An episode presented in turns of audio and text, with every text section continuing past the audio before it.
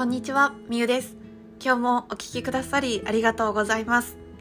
このラジオでは、ヨガインストラクターとして働く私が、様々な夢を追いかけ、仕事や事業、暮らしを通してた経験や言葉を声の日記として発信しています。ぜひ、あなたの夢や日常も振り返りながら聞いていただけると嬉しいです。さあ、今日のテーマは、どんな日もリラックスするためにできる6つのことというテーマでお話をしていきます。このお話は最近私が実践しているリラックス方法なんですけれども今こう震災のこととか飛行機事故というか着陸の際にあの、ね、こう飛行機が燃えてしまった事件とか事故とかうん、いろんな心がざわざわするニュースがこのお正月ありましたよね。でもちろんこう被災された方は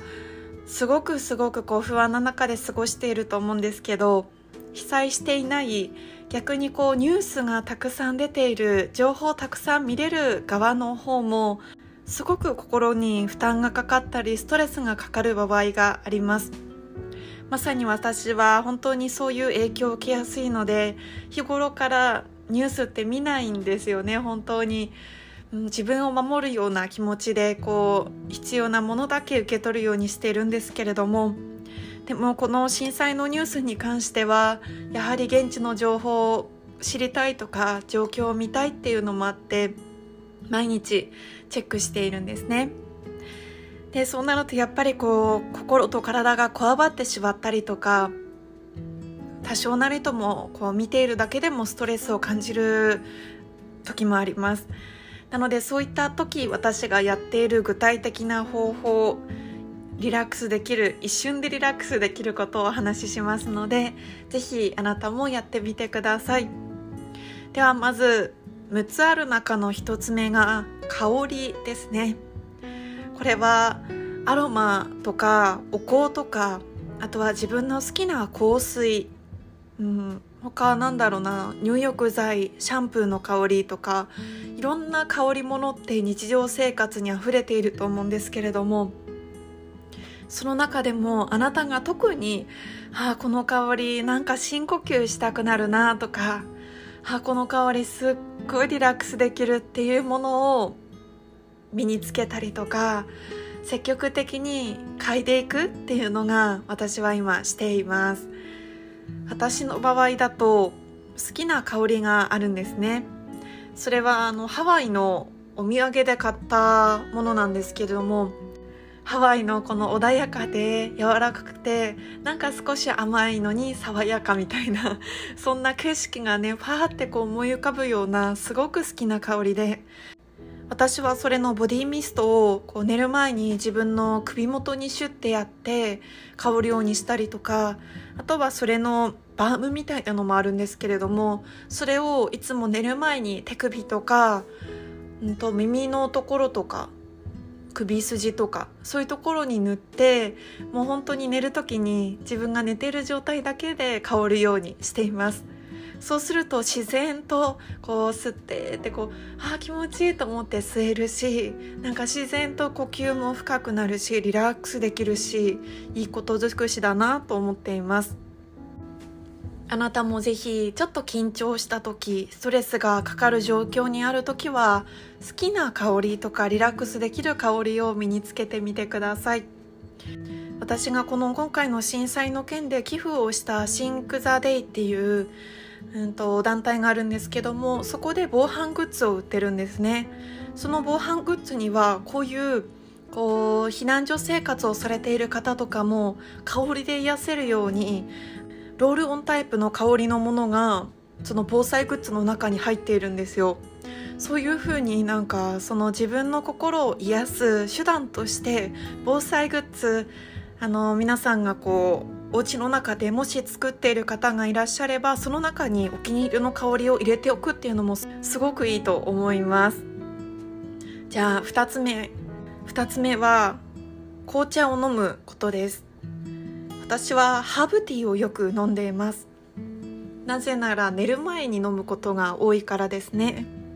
私が好きなハーブティーはレモングラスなんですけれども今もね配信する時に横に置いているんですけれども本当にレモンみたいな爽やかな香りとすっきりした感覚で夜寝る前によく飲んでいます。ハーブティーも本当にたくさんの種類があるので、うん、苦手だなっていう方はそれこそ好きな紅茶とかコーヒーの香りに癒される方もいると思うのでそういった飲み物ですね。飲み物でリラックスするっていうのも手段の一つだと思います。3つ目は音楽。です。音楽だったり BGM とも言えるかもしれないんですけれども私は本当にあのリラックスしたい時はあえて歌詞がないものを選ぶことが多いです。もちろん好きな歌手の曲とかをこう大音量でわって聞くのも好きなんですけれどもなんかオルゴールの曲とか自然音とかチュンチュンチュンってなってるものとかそういったなんか頭であまり考えなくていいものいつも頭を使っている感覚がある時に聞くとすごいほぐれていくようなぼーっとできるような感覚がするのでリラックスするための手段としてかけたりしています。じゃあ4つ目天然石です。天然石は持っている方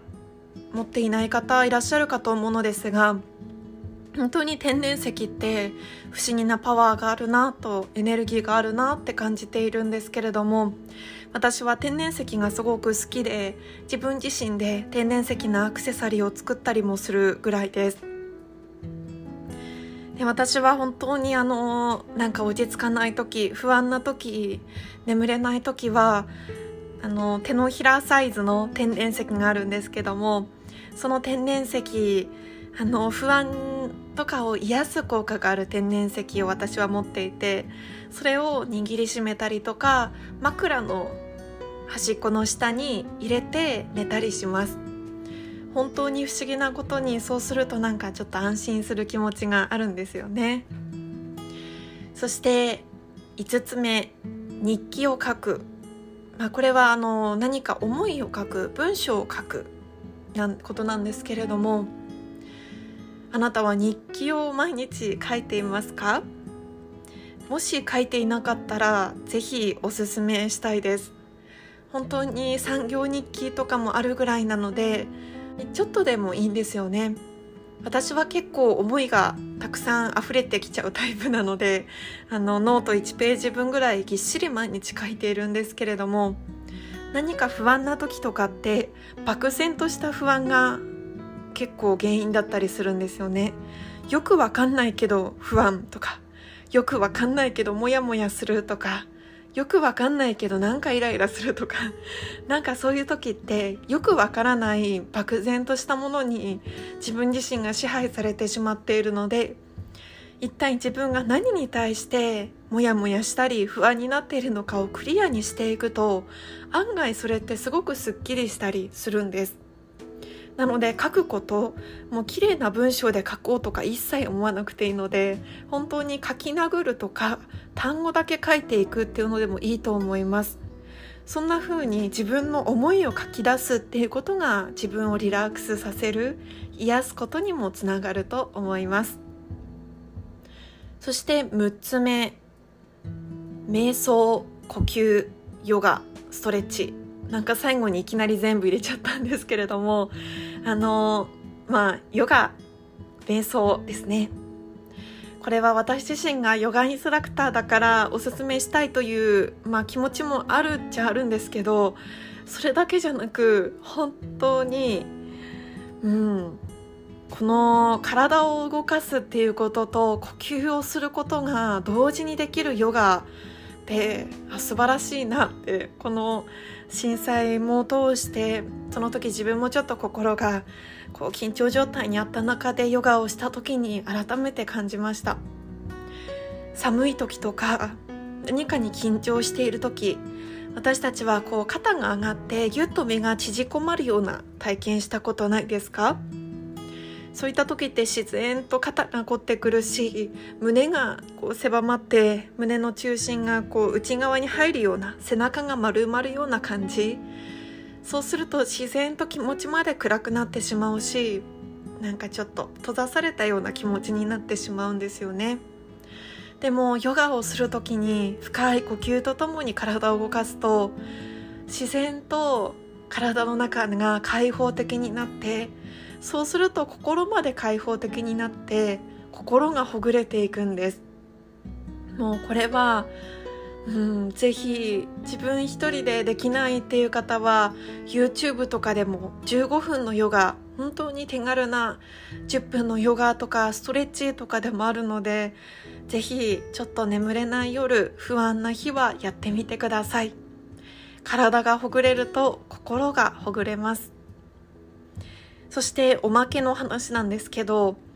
私自分自身でこう座って瞑想する時もありますが最近は寝っ転がってお休み前にしている、まあ、寝っ転がり瞑想みたいなのがあります。私はあのメイスーンっていう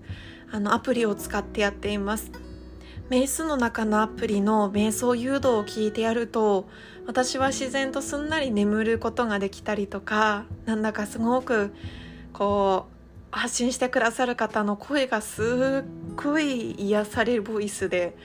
なんかそれを聞いているだけで浄化される気持ちがするので もし興味がある方はメイスンのアプリ聞いてみてください。無料で聞けるものもあればあればちょっと2300円課金してあのー、聞くことができるものもあるんですけど